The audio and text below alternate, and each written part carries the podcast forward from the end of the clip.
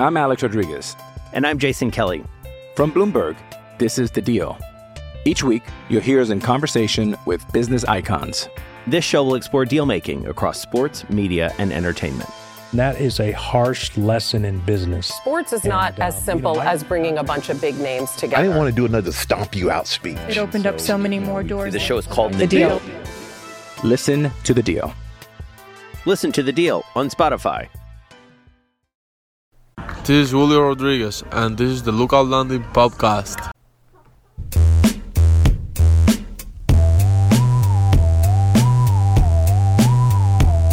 His name's Doom. They wonder just who is he, but don't worry.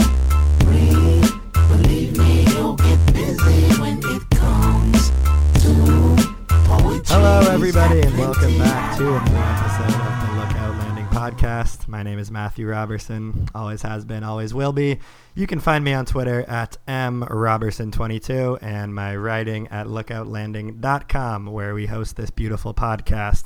Uh, today is October 20th, 2020, and the World Series is starting today between the Tampa Bay Rays and the Los Angeles Dodgers. And we have someone on the line here who is an expert in the Tampa Bay Rays and also is here to talk to us about one man in particular, our beloved, or maybe for some of you, not beloved at all, uh, Mike Zunino, who figures to get a good amount of playing time in the literal World Series, which is crazy. So joining me today to discuss this is Ashley McLennan, who writes for D-Rays Bay as well as a couple other team sites in the SB Nation network and is a YouTube host writer at Fangraphs, Hardball Time, Short Relief, uh, a lot of other places, I'm sure. Ashley, how is it going today? It's great. I can't complain too much, man. The World Series starts today, and the Tampa Bay Rays are in it. It's really, it's really a beautiful thing. I'm so happy not only that the Rays get to be in the World Series and that America and I guess the whole world gets to watch them, but also that they beat the Houston Astros on their Oh way there. God. It's really a win-win.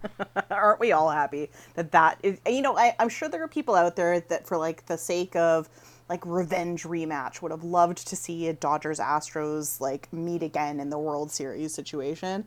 Um, I, for one, had no interest in continuing this like Astros redemption tour slash lean into villainy story arc that was going on, and I'm happy they're done. Exactly. The longer they stayed alive, I began to like sort of relitigate the whole situation, and I was like, why are they even allowed in the postseason? This is fucked up. like they shouldn't they shouldn't be allowed to even compete for the World Series. If they really wanted to punish the Astros, they should have taken away the draft picks and banned them from the postseason and just make them play 60 games that truly count for nothing. That Oh, would have been my solution. That would have been a beautiful thing because, quite frankly, it got a little too close for comfort there at the end for me. So uh, I could have taken seeing the Rays play just about any other team at that point. Yeah, no, totally. I totally agree. And it also made it not fun to watch. Like the Astros have ruined watching the other team they're playing against for me as well because I just hate seeing them succeed at all. So like the Correa walk off home run, obviously, like objectively a cool postseason moment to get a walk off home run in the LCS. But I was so upset that I didn't even really register what I had just watched. Well, and I think I really could have done without the broadcasters on TBS just constantly talking about what great leadership Carlos Correa was showing.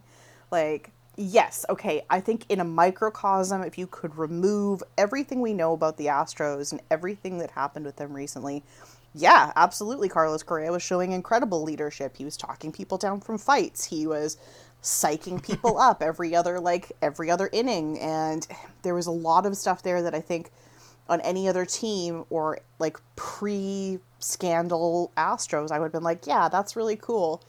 But I don't need to hear about how great the leadership is from a team where the players chose to cheat to win and then didn't get 1000%. punished, you know? Yeah, no, you're you're preaching to the choir, and I guess for you, um, you have a little bit of a, I don't know if luxury is the right word, but in the regular season, you didn't get to watch the Astros very much as they're not in your division. As a Mariners fan and someone who was monitoring the Mariners season, it was like, oh, the Astros are here again. Horrible. This is the worst day of my life. But then I guess the flip side of that is like you get all the way this deep in the postseason, and then you get reminded that the Astros exist and that they're still pretty good. That must have been mm-hmm. difficult as well. I mean, like, it's such a weird. It was such a weird season for so many reasons. like you don't get the usual kind of interplay. You don't get the the West Coast games because I'm also a big Tigers fan, of course. So for me, all my teams seem to be like Eastern time zone teams, and I'm Central. So you know, none of those West Coast road trips, no real diversity of teams you got to watch. Like as a Rays fan, I got dead sick of watching the Red Sox and Yankees. Let me tell you. So I know how you must feel about the Astros. Um, but yeah, it it was such a weird year. It really was so weird that Mike Zunino is probably going to get a lot of playing time in the World Series, which is Yeah. what I called Ashley about. Uh, wanted to sort of figure out my feelings on this as well as talk to you as someone who is sort of newer to the Mike Zunino experience. Um, so my first question that I wanted to ask you was like, what were your thoughts when you first heard the Rays had acquired Mike and were also letting Mallex Smith go? Because at the time, Mallex Smith had just had a really good season. So I think a lot of us Mariner fans, myself included, were excited. Like, oh my God, we got Mallex Smith. I think he was like by war like a top 10 outfielder in the AL in 2018. So we like get some speed at the top of the lineup. We get a guy Jerry Dipoto has coveted for a while, and then we also get rid of Mike Zunino, who you know, bless his heart, struggled very mightily at the plate sometimes. So what were your thoughts when you heard the Rays were getting Zunino? I, I try not to like read I try not to look at the surface value of trades that the Rays make because a lot of times if you do that it's dangerous because you're just like WTF what on earth is happening here? Why make that decision? Especially a guy like Mallex who is so beloved by the fan base and they had just announced the like promo schedule for the new season and they were going to give away like replicas of his Florida diamond pendant that was just like so iconic and i'm like oh that would have been so amazing. Um, i feel like there's a curse where if you're a, a rays player who gets a specific night dedicated to you like some sort of promo giveaway you're destined to be traded because like Steven Souza Jr. was also pending a promo giveaway because Steven Souza Jr.'s big thing for anybody who doesn't know is he always hugged people coming off of the field after like a home run, after anything. He was a big hugger. So he'd always be hugging his teammates in the dugout. So they had one of those little like monkey arm kind of like hugging toys that would like wrap around your neck and it was like a Steven Souza Jr. hugger. so Wow. I, I want to picture the factory where these things were made that they had to like call them up and be like, yeah, no, that super specific baseball thing isn't going to happen now. Um, so I feel like there's a danger in that if you are a Rays player, um, that your trade may be coming down the line if they've picked a promo night for you. Um, with Zunino, I think the the intelligence in it was that there wasn't a real dedicated catcher at that point, and a lot of the catchers that were in the org were kind of still pretty far away from coming up. And I'm an absolute sucker in my life for a veteran catcher. Like, if you wanted me to pick one of my top five all-time players for forever, it's still going to be Alex Avila to this day. Um, so give me a guy who can sit behind the plate, take a beating, and just call games, and I could not care less if that guy hits 178 for the year. Um, I might be in a minority there. So Well, and you're just the perfect Mike Zunino fan. Like you could not have explained him better. right? And so for me, I wasn't mad at it because I'm I'm like very much of the the school of I don't care what your catcher does offensively. His entire value to me is can he lead young pitchers, of which the Rays had tons coming up at that point. And the Rays obviously are also big on on moving things around and changing things. And and that sort of coincided with the Chris Archer trade as well. And suddenly you had young pitchers coming in like Tyler Glasnow and Shane Baz. And you have these guys that aren't fully established. And a guy like Mike Zunino is so good for that because, you know, they've worked with, you know, erratic pitchers. They've worked with young pitchers, veteran pitchers. And I think the value of somebody like that is so huge that bats come secondary, in my opinion. Um, and I'm not mad at the bats that I've seen in clutch situations from Mike Zunino, but I'm also I mean, I could do with better than a 147, which is what he hit regular season this year. Um, but he also kind of fought injury, which is par for the course with an aging catcher. I mean, it's a really rough job on your body. So I don't know. I wasn't mad at it, but I it's one of those ones where if I looked at it on the surface, I kind of had question marks about it. I really wasn't. It was the bringing him back part of it that was me had me going. But really, like we could have had Travis d'Arnaud for another season, and look how well he did with the Braves. So I was iffy on that, but I choose to yield to the um, the genius behind all of those roster moves for the Rays and just know that they must have something that they're thinking about. Yeah, it's so funny too because like the Rays, you know, very famously like embraced analytics and like try to outsmart everyone, and then you look and like they have a guy starting every day, or maybe not every day, but starting a lot who's hitting 140 whatever and striking out all the time, and you realize like okay, maybe the the smartness here is something that we're not totally seeing, and I think that goes into like the oh, it's impossible to you know quantify, but like he does have a lot of human value, which I think Mhm. is kind of like a fun experiment for the Rays, especially where like usually they would be the team that would kind of throw that out. But with catchers, it does seem like that's maybe a more important thing than the general public gives them credit for. And the book on him in Seattle is that he struck out all the time and walked about once a month. And it looks like he's still basically doing that. He even set a career high in strikeout rate this year. But no one will really remember that because the Rays are in the damn World Series. So um, another question I had for you is like, was there anything that maybe surprised you about his game or his skill set? Like when he first arrived in Tampa, was there anything that like kind of made you perk up and go, "Oh, we haven't had that in a while," or like, "Oh, that's what the Rays were targeting when they got this guy." I mean, I look at stuff like, for me, there's not a lot of metrics that I, I can easily look at for catcher and be like, oh, damn, that's like really impressive. But he did have, like last season, I think it was something like a 39% caught stealing, which is incredible. Like, don't sleep on Mike Zunino, apparently. Um, because mostly you're usually going to see guys kind of in that 20 to 25 range. So, like, a 39 is just absolutely bonkers. And I, I looking at his numbers, like, because I got to do it. I got to have the B ref up while I'm saying this. And like, he has several seasons over 30%. So, like, stuff like that is really appealing. Because if you can limit the running game for another team, that obviously limits the amount of extra bases and scoring opportunities, and it's huge. So, um, that was a nice thing. But it's just, it's the stuff that's the intangibles, right? And that's just sort of my take on catchers is that you you can't know how valuable having somebody like that is because you're not in those mound visits. You're not there with the pitcher and the catcher in that silent kind of communication battle.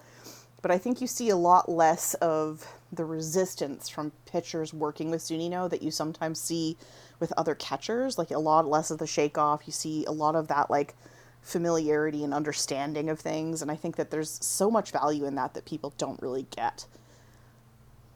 Yeah, I think you're spot on there. And I think that's the thing that's so hard for a lot of modern baseball fans to embrace, especially the people who like, you know, are into baseball enough to read like team specific blogs, you know, like Mhm. what me and you write for. They're like, "Oh, we want, you know, we want to be proven right with numbers and analytics." And then it's like, "Well, Zunino's not exactly that. I'm sure there's a lot of defensive analytics that grade him very well, but offensively, it's exactly what you were talking about. You're like, eh, we'll look past this because he's a great communicator or whatever. And I think also a funny part of this is that's kind of, uh, I don't know how to say this delicately. It's kind of maybe the opposite of what we've got in Jake Fraley, who was part of that trade. I don't know if you've been following Jake Fraley's No. life or if you want him back, but uh, let's just say he has expressed a lot of beliefs that concern us as a fan base. Oh, so, mm, no thank yeah, you. yeah, we can get into it maybe once we're done recording here. I don't want to implicate anyone or make our fans upset.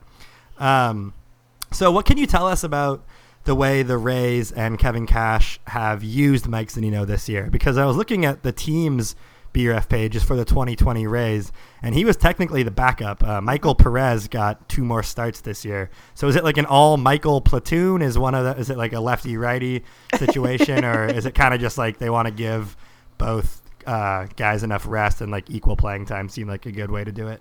As far as I've watched, I don't think it's matter. It's like not like a pairing thing. So it's not like one pitcher seems to prefer one mic over the other. Um, it seems to me to be more that I think they leaned a lot on Perez because he was healthier and they wanted to kind of limit um, Zunino's time because I think he was a little bit injured this year.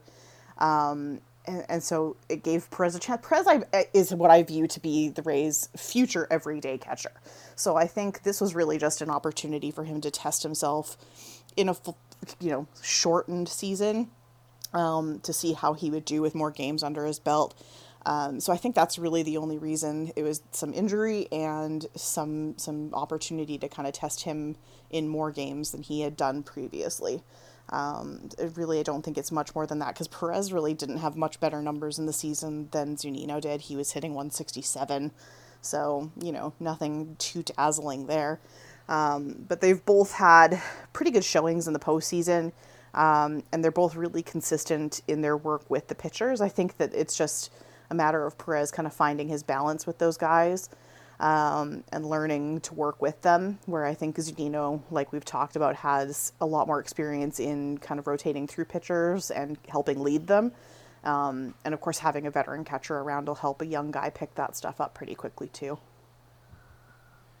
Yeah, and I'm glad that you mentioned the like you know the pairing thing because that's what I was wondering about. It seems like every pitcher would want to throw to Mike Zunino. I mean, I don't know specifically what the Rays pitchers feel about this or like how they view him as a catcher, but it seems like I mean for someone whose value is mostly defensive, I kind of thought like, oh, okay, they're gonna pair him with you know the big guns, and then Perez gets the back of the rotation. But the fact that it's so equal is is interesting to me. Um, I was also wondering if you like are a pitch frame truther. Like there's some people who say it's kind of you know hocus pocus, and some people who are like, oh, this is a very valuable stat. Um, I'm just wondering like when you watch a game, are you like looking at the way he receives the ball and frames, or are you just kind of like you know watching the overall game and like that stuff is secondary to you? I think you kind of it's one of those things that sort of goes by you until you see a really good example of a pitcher or a catcher kind of stealing a strike or stealing something that should not have been called a strike just by some well positioned glove work. Um, it's not something I kind of go with every single time a pitcher throws something in. It's just like one of those. Sometimes you just see something that's been done in an interesting way. Um, and I don't know that I put much stock in it as like a stat. Like I'm sure baseball being baseball, there's measurables for absolutely everything from like, you know, defensive run saved to like how often does your manager spit in the dugout. Like I'm sure there's just something that we can, you know, quantify all of that with. I just don't know how you can really turn how a guy holds his glove into like a balance between balls and strikes. You know, like that's a tough thing for me to to kind of believe in. but you can definitely see it when it works. So, yeah. Yeah. We have someone um, on staff, I'll give him a shout out, Zach Gottschalk, who kind of describes pitch framing as like flopping in the NBA, where like you notice it when it works, right? So like if Yeah. a basketball player is driving and he flops and he gets the call, like, oh, that's great. Good job. He should do that more often. Same thing as when a catcher steals a strike. But when it doesn't work, it's very easy to either a go unnoticed or b it's like oh my god that was so blatant like he's bad at this you know like a bad flop or like a Yeah. really bad pitch frame where they like jerk their wrist really quickly that's like not that's kind of why i think people sort of poo poo it because they're like oh my god it's such a like naked attempt at fooling the umpire but i think it's great i mean i think that as long as you have the ability to do something and do it well in a way that benefits your team, you should absolutely do that. And like it's obviously not, you know, the same thing as like blatant cheating. It's not cheating at all, but it's there's a reason why I think people don't take it seriously, and I'm glad that Mike Zunino specifically has been one of the guys who seems to do okay at it because it's like truly his only saving grace, you know? Like Yeah. watching him strike out over and over and over without any sort of other skill to fall back on would be tough for both him and the people who have to watch him on a daily basis. And it's wild to think that like coming out of Florida when he was a like a huge prospect, like won the Golden Spikes for best college player in the nation. It was like, oh, this guy will hit, and then now it's completely flipped. Where he's like, he's maybe the best defensive catcher in the league, and he'll hit every so often. You know, it's so funny Yeah. watching his evolution. And frankly, I'm proud of him. Like I didn't think there was a lot of hope for him. It kind of seemed like the Mariners trading him was like them giving up on him in a way. And it's cool to see that he's found a little home for himself. I think going back home to Florida helped as well. I don't know if you've given that any thought. No, I didn't actually factor that in. Um, I don't know. I feel like guys like that are pretty resilient, but I guess there is a huge difference between like spending half your year in Seattle and spending half your year in Tampa Bay. Um, quite a change of scenery for sure. It really is. And I think that it like it wears on people, you know? Like it's not just like, oh my god, the, you know, the culture is different, which it is obviously, but also just you're so isolated. Like even like, you know, obviously you're not to like drop everything in the middle of, you know, playing baseball to like fly home to Florida and see your family, but like even if you're trying to like get on the phone with them, there's a 3-hour time difference and like usually your window is after the game when it's the middle of the night there. So I think that there's definitely some credence to like him going home and just kind of being more relaxed, like feeling more at ease. And I think that that's showing up a little bit. You've obviously watched him a lot more than I Yeah. have this year, but I don't know. It just seemed like he never really got his footing in Seattle. He had a bunch of seasons too where he was like so A to Z, you know, like he would have one really good month and then one awful month. And then there was a couple times where they sent him down to AAA and stuff. And like they brought in Chris Iannetta for one season because they really had no faith in him. So it was a trying period for him. And I think that any Mariner fan who like has any sort of resentment towards him just really needs to let it go because this also comes up a lot. And this is, I guess, a little bit tied into what we're talking about with Chris Taylor, who was truly just a non-entity in Seattle and then figured out how to hit, became a little bit of a power hitter, weirdly enough, for a time there in LA. And like the thing that I would say about both him and Zunino is like it wasn't going to happen here. Like there's no way the Mariners could have just waved a magic wand and fixed him. Like the improvements came from leaving, which then also mm-hmm. opens up a conversation of like, well, the Mariners should get better at like developing their own players. But like it's not like I don't see it as much of a a failure as it is like, you know, a a bonus for the Rays and the Dodgers. Like they were able to unlock it. Good on them. I don't think that the Mariners should be held accountable for like ruining him. You know what I mean? No, I think that that's like a, it's a matter of like finding the right fit, right? Like, I, I think that you have people that can go to a team and excel like crazy. Like I look at, yeah, Zunino did great with the Rays, but another really good example would be um, Tyler Glasnow, who was in the Chris Archer trade with the Pirates, who was kind of like floundering with the Pirates. Like they really didn't know what to do with this guy and he comes over to the Rays. He starts working with a pitching coach who also happens to be the same height because uh, when you're six foot eight, that's a factor. Um, and he just he became this incredible, powerful starter.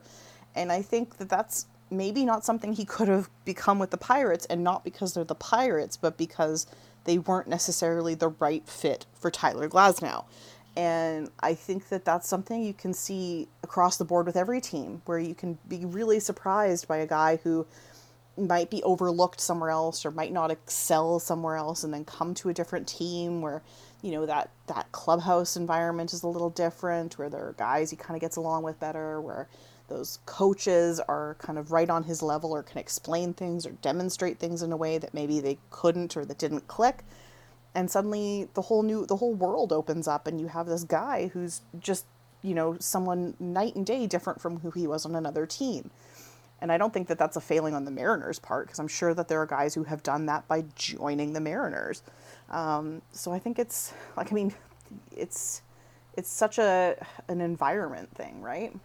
Yeah, no, that's exactly it. And I think it's funny that it happened at the same position, but like the Mariners, you know, as we talked about, didn't really work for Mike Zunino. Then the Mariners get Austin Nola from Miami, who was kind of just floating around the minor leagues and like barely had played at all. And then he gets to Seattle and they're able to not only develop him into like the best catcher in the American League, but then trade him for prospects, which is like that was the whole point of these last two years. So like it is, it's a total fit thing. I don't think that there's any way for us as outsiders to understand it, but like there's no other explanation to me other than like it didn't work. And I know that that's like kind of not, unsatisfying, but like sometimes in life things just don't work. And I think that understanding that and becoming okay with it is a huge part of not only sports fandom but just life in general. Like it didn't mm-hmm. work out, man. That's fine. Be happy for him that he's get to play that he gets to play in the World Series, you know. Exactly. Um, so okay, when he was uh, with the Mariners, though, it was always the breaking stuff out of the zone that gave Mike Zunino trouble. To the point that, well, so uh, when I was doing research for this, I just out of curiosity typed in my own Twitter handle plus the word Zunino, and I found a tweet where I was like, "Have the Mariners thought about getting Mike Zunino's eyes checked?" And it was like, obviously, kind of a joke, but also like there was a real concern that he just wasn't seeing the ball very well. Like I think it was.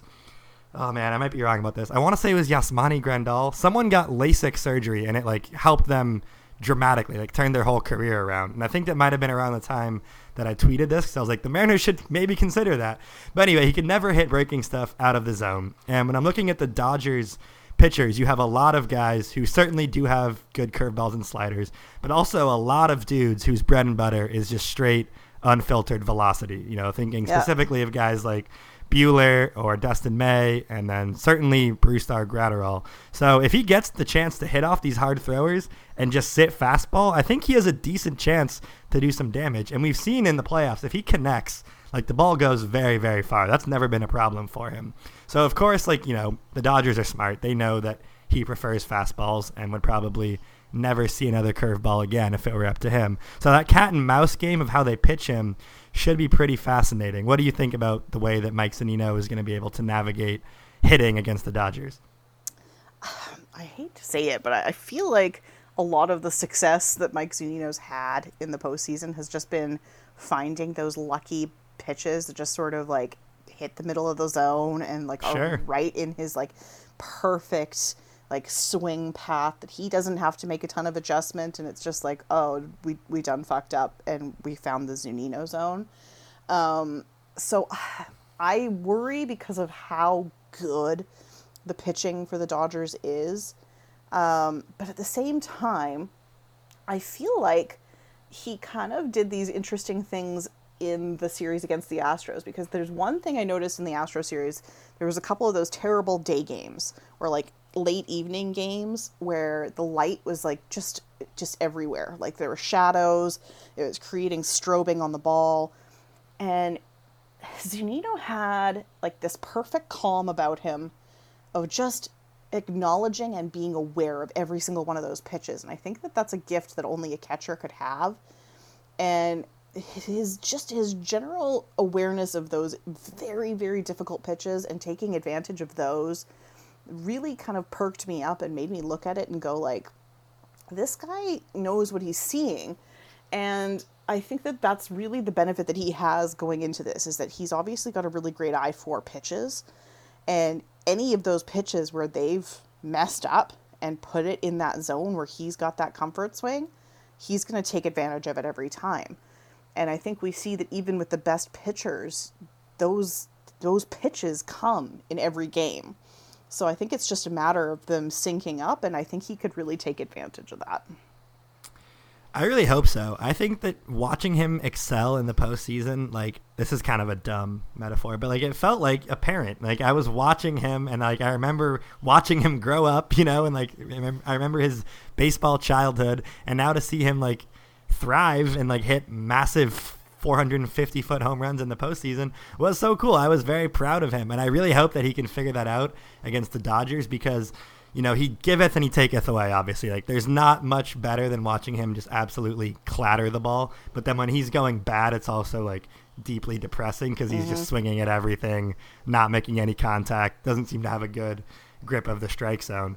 But I think, I mean, from what I've seen in the playoffs, he's, like, fairly locked in, at least for Zunino standards. So Yeah. I think that we should be in a good spot. I do worry about him against Clayton Kershaw. I don't know if he's starting in game one. We're recording this like 30 minutes before game time. Yeah, Okay. I, and I my only hope, and I, I'm I'm gonna go to hell for saying this, um, is that we get like postseason Yips Kershaw tonight. That would be a plus. like, I'm so sorry to Dodgers fans listening to this, but like, we all know that Clayton Kershaw has a, a bit of a you know difficult record with the postseason, and I would just I don't wish any ill on him, but I would like him to not be very good tonight. Yeah, I think that's a good way to put it. I I mean, I've gone through every emotion possible watching Clayton Kershaw in the playoffs. Like as someone who doesn't really care about the Dodgers or I'm not attached to him in any way. Yeah. But it went from like, you know, oh, this is interesting, like from a pure baseball fan standpoint, like this is maybe worth monitoring. To then thinking, oh, this is kind of funny, like in a perverse way. Like he just, he's the great, especially like 2014, 15 when he was dominant and he still was giving up like home runs to Matt Adams in the postseason. I'm like, this is great. This is a very funny outcome. But now I feel bad for him. And I wonder how that's going to play out watching him do this against the Rays, who I think are great and fun to watch, despite Mhm. what anyone says. So like it's gonna be I don't know tonight on Tuesday as we're you know recording this 20 minutes before the game starts. I'm like trying to grapple with what I want Clayton Kershaw to do because I'm definitely rooting for the Rays and particularly Mike Zunino, but I. It's also like I'm so tired of the narrative, you know. Like I just want this conversation to end. so like I kind of want him to just throw a no hitter, but also I want the Rays to win. Oh, it's very yeah, and- confusing. no, no, no, thank you. He can throw like four very good innings and then just implode on the fifth if that's cool with everyone. Um, I would be fine with that. I'm Alex Rodriguez. And I'm Jason Kelly. From Bloomberg, this is The Deal. Each week, you'll hear us in conversation with business icons. This show will explore deal making across sports, media, and entertainment. That is a harsh lesson in business. Sports is not And, as um, simple you know, I- as bringing a bunch of big names together. I didn't want to do another stomp you out speech. It opened up so many more doors. The show is called The Deal. Listen to The Deal. Listen to The Deal on Spotify. It's really- Yeah. Okay, I wanted to get to some um, just sort of bigger Rays questions before Yeah. we go, and I kind of hinted at one a second ago, but there's been some bad takes, just some flat out wrong opinions about the Rays, saying they're not fun to watch, they're Not aesthetically, aesthetically displeasing. pleasing. Yeah. Yeah, which is crazy to me because also, side note, the Rays, the the white jerseys are whatever, they're kind of plain, but the navy blue and the baby blue jerseys are spectacular. Like they're fun to look at. That's an aesthetic. It's pleasing. I like them.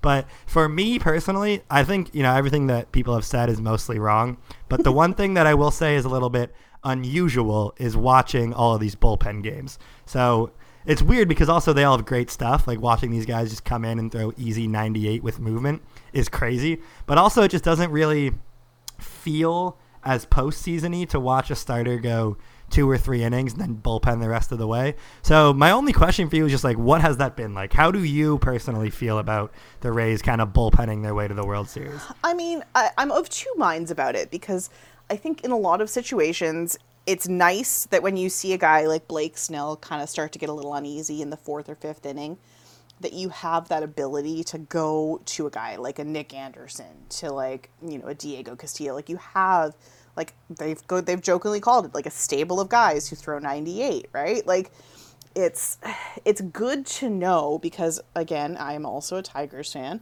and the sensational horror of watching that bullpen devolve over the past 10 years um, makes it almost surprising when you see one that functions and where everybody actually fulfills a role and nobody really makes you feel sick to their stomach when they come to the mound. Like it's Yeah. a very unique kind of take on things. Um, so I, I like to know that when it comes to it, the way that they can platoon those those pitchers means that in theory, in if it goes to like a game six or or anything like that, that you could theoretically pull, you know, a short rest Tyler Glasnow in for a two inning opener role and like play that game. I think what makes people really mad about it is that it is so different looking from what we're used to seeing in baseball. And uh, you hear the argument all the time that it devalues starting pitchers and I look at it and I think, you know, sure, it's fun to watch a guy go nine innings and, you know, strike out everybody and have a great game. But, like, how many pitchers are we seeing with arm fatigue? We're seeing Justin Verlander off getting Tommy John surgery this season. We're seeing, like, pitchers getting worn down over time. And I look at it and I think, well, what if we keep doing it this way and suddenly a guy who has the skill that Tyler Glasnow or Blake Snell has and they're going five innings strong and not getting overused, suddenly their career can just keep going. You know what I mean? Like, Yeah, well, and it's even. I mean, this is this season's the perfect example of it. Like they're all rested and healthy for the Yeah. World Series. That's the whole point. Like they didn't tire anyone out. They didn't blow out anyone's arm. Like they're all ready to go now. And sure, they won't probably throw complete games, but they can go long. And then if they get into trouble, oh, we have Anderson, Castillo, Fairbanks, all these guys that Yeah. other teams would kill to have. Like it's a sound baseball strategy, it just is kind of jarring to watch, especially when someone is going good, like they're like in the fourth inning at like 75 pitches, and then Kevin Cash comes out. You're like, oh, that's strange. But I guess if you have the bullpen that he has and you want to save these guys again for the World Series, which is the Yeah. whole point, like you totally get it. You know, it mean, makes I'm s- sense when you step back. I'm still a little salty he pulled Morton as early as he did in game seven because I think Charlie could have gone another inning easily. But it was kind of interesting to watch Dusty do the same thing, right, for the Astros. And like, you can see other managers kind of watching what Kevin Cash does because if you ask me, Kevin Cash is hands down, no doubt, AL manager of the year this year. Like, don't even at me. Like, he should have won the past two years but didn't.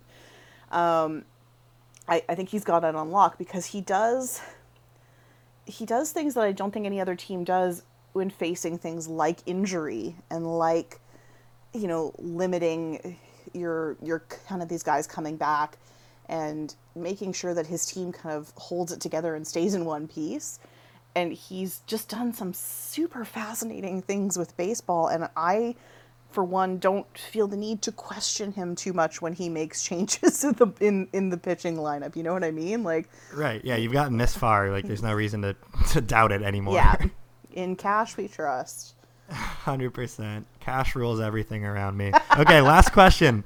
Last question, because you have to go and watch your team play the World Yes. Series. Um, I'm not gonna make you do a prediction because predictions are silly. But how are you feeling about the Rays' chances to win this baby? Just generally speaking.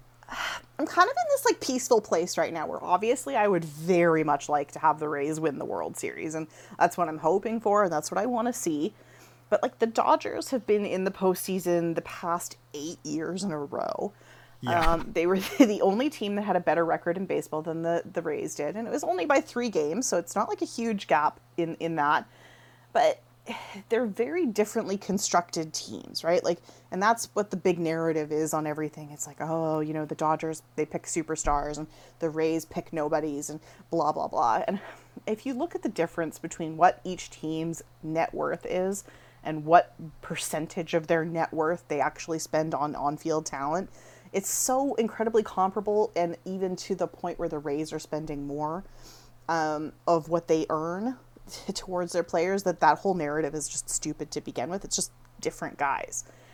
But I mean, it's really hard to look at a team that's got Mookie Betts and you know Corey Seager and like these guys that are just mega stars, right? Like that they're exciting and like name talent.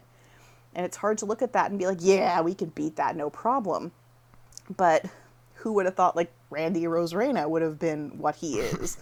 and I, I think that they're more evenly matched than people give them credit for. It's just that the Rays don't have that same immediate star power that people respect, um, but they do still have the talent. So I'm I'm fine kind of either way. Like obviously, I'd love to see them win, but I know that it's not going to be easy. Like it's going to be a tough uphill climb the whole way. They can't make mistakes like they did in games 5 and 6 against the Astros where that like defense just wasn't there. They have to be really careful. They can't they have to take advantage of any mistakes that are made against them. Um, which is something they've proven to be very good at, but they can't kind of like let up at all because I think that that would be their, their undoing in general in the series.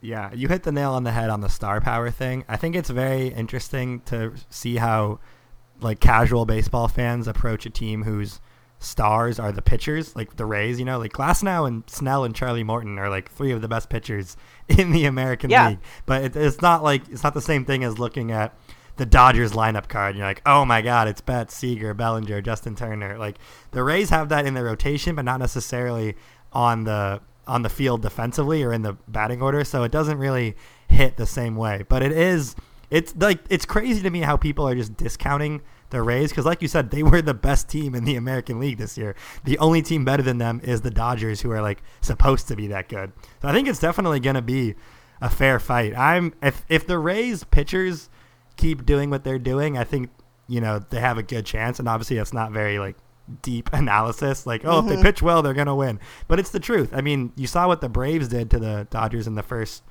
four games of that series or whatever it was. Like the Dodgers looked fooled the whole time or like overmatched. And the Rays probably have even better pitching than Atlanta. So I think it'll definitely be interesting. I also think it's very funny that like you know, the Rays making the World Series is like kind of a nightmare scenario for Rob Manfred. And then also the way that they use the bullpen slows the game down so much that it's also a nightmare for Rob Manfred. So I kind of like that angle of like the Rays are flying in the face of everything that Major League Baseball wants them to be, and they have a pretty good chance of winning the whole thing. I sure hope so. okay, well, we're going to let you go because, like we said, you have to go watch your team in the World Series, something that none of us know anything about. I will one more thing for the Mariners fans Yeah. out there listening. Uh, Dave Roberts, as Dodgers manager, has more playoff appearances than the entire Seattle Mariners franchise, which is a bummer. And the fact that I had to learn that while doing this means that you have to listen to it also. So, congratulations, everyone. um, enjoy the World Series. Um, Ashley, before you go, do you want to get any plugs in, direct people's attention to anything? I know you write for like 12 different websites. Um, yeah, you, you can find my work over at D Rays Bay, uh, over at Bless You Boys if you're into the Tigers at all. Um, I do a couple weekly columns over at Bleed Cubbie Blue. Uh, and if you're just keen to look up on YouTube, I have a channel called 90 Feet from Home um, where I explain baseball. So if you want to know more about advanced stats or if somebody in your life needs a primer and doesn't want to be talked down to about it, that's the entire point of the channel. I just want to make baseball accessible for everybody. So if you want to check that out, that's on YouTube. Just be aware that apparently there's also a terrible Eric Roberts movie called 90 Feet from Home, which might Oh. be like the first several hits when you get through there. Um, but yeah, if you look for it, it it's there, I promise you. Great. Yeah, I love that. Didn't know about the Eric Roberts movie. I might have to check that out after the season's over when there's nothing to do, just to No get a kidding. nice hate watch in. Um, but yeah, Ashley's also on Twitter at 90 feet from home. I'm on Twitter at mrobertson22. Follow Lookout Landing. Subscribe to this podcast if you feel so inclined. And we hope you all, no matter who you are rooting for or what you want to see happen to Mike Zunino, we hope you enjoy the World Series. That's what I'll say about that. but me personally, hope he hits 19 home runs. Amen. Amen. All right. Thanks for listening, everyone. We'll see you next time. Goodbye.